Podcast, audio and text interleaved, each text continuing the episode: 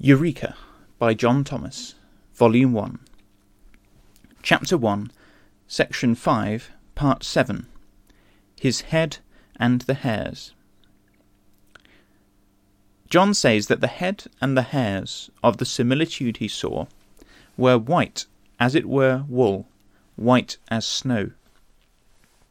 This appearance identifies it with Daniel's Ancient of Days, the hair of whose head was like the pure wool. Now, in regard to the head, Paul says, I would have you know that the head of every man is Christ, and the head of Christ is God. 1 Corinthians 11, verse 3. And in Ephesians 5, verse 23, he says, The husband is the head of the wife, even as Christ is the head of the ecclesia and he is the Saviour of the body. The apocalyptic Son of Man is the body, and Jesus anointed occupies the position of head to that body. This is the reason why the head is represented as invested with the appearance of wool, white as snow. The whiteness represents the purity of the head, and the wool, that head's relation to the Lamb of God that takes away the sin of the world, and primarily the sin of those who constitute the community represented by the Son of Man, of whom it may be said that they had washed them in the blood of the Lamb and made them clean, and that, though their sins were as scarlet, they had become white as snow, and though they were red like crimson, they had become as wool. Isaiah 1 verses 16 and 18. Thus, the snow white wool becomes the emblem of the purity of the whole body in Christ, when presented to himself a glorious ecclesia, not having spot or wrinkle, or any such thing, but holy and without blemish. Ephesians 5, verse 27. His eyes as a flame of fire. The eye is the symbol of intelligence, for the light of the body is the eye. The nature of the intelligence in predominant activity is expressed by the character of the symbol. Hence, an eye, as a flame of fire, indicates intelligence in wrathful activity.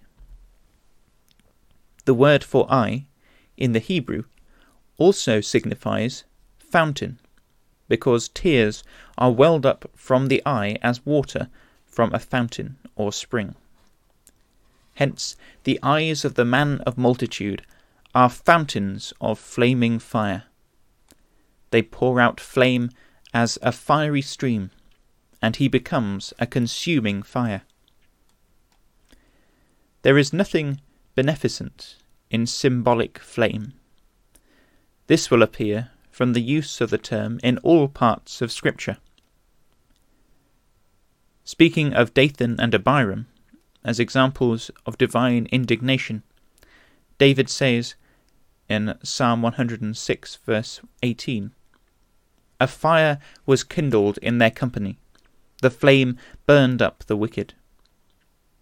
Isaiah, entreating of the overthrow of the kingdom of men under its last head in our near future, says, Yahweh, Yahweh Tsevaoth, shall send among his fat ones leanness, and under his glory he shall kindle a burning like the burning of a fire. And the light of Israel shall be for a fire, and his Holy One for a flame. And it shall burn and devour his thorns and his briers in one day. And it shall come to pass in that day that the remnant of Israel, and such as are escaped of the house of Jacob, shall no more again stay upon him that smote them, but shall stay upon Yahweh, the Holy One of Israel, in truth. The remnant shall return, even the remnant of Jacob, unto the mighty hero, El Givbor, chapter 10, verses 16 to 21. In this testimony, the light of Israel is the Logos of John. He is the fire, and his flame is the Holy One, symbolized by the Son of Man, with his eyes as a flame of fire. This is the mighty hero to whom Jacob shall return. Again, in speaking of the coming of the name of Yahweh, the same prophet says in chapter 30, verse 27 Behold, the name of Yahweh cometh from afar, his anger burning, and its vehemence a conflagration. His lips are full of indignation, and his tongue as a devouring fire, and his breath as an overflowing stream shall reach to the neck, to scatter the nations with the fan of destruction.